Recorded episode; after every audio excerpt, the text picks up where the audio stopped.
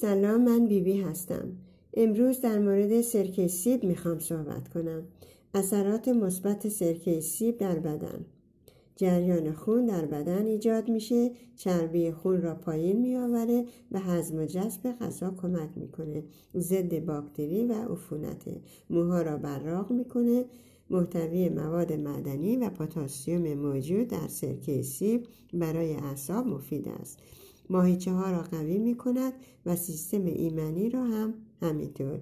اگر گوشت و مرغ را در کمی سرکه سیب و آب گذاشته شود و چند ساعت در یخچال نگهداری شود باعث نرم شدن آن گوشت می شود و بوی تعفن آن هم از بین می رود مصرف یک قاشق غذاخوری سرکه سیب با غذا به هضم غذا کمک می کند که کلسیوم آسانتر جذب بدن شود.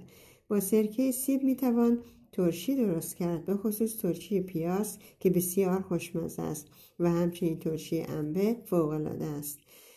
سرکه سیب زیاد نباید خورد. روزی یک قاشق غذاخوری کافی است.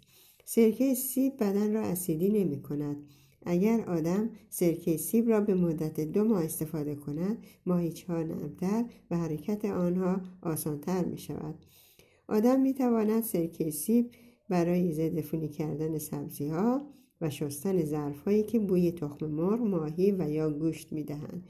بوی آنها را از بین می برد. اگر جایی از بدن می خورد می توان از سرکه سیب استفاده کرد. آنهایی که دچار گاز معده و یا نفخ, نفخ معده می شوند بهتر است با غذایشان سرکه سیب بخورند. اگر یک قاشق غذاخوری سرکه سیب در یک لیوان آب نوشیده شود از عفونت روده جلوگیری می شود روزتان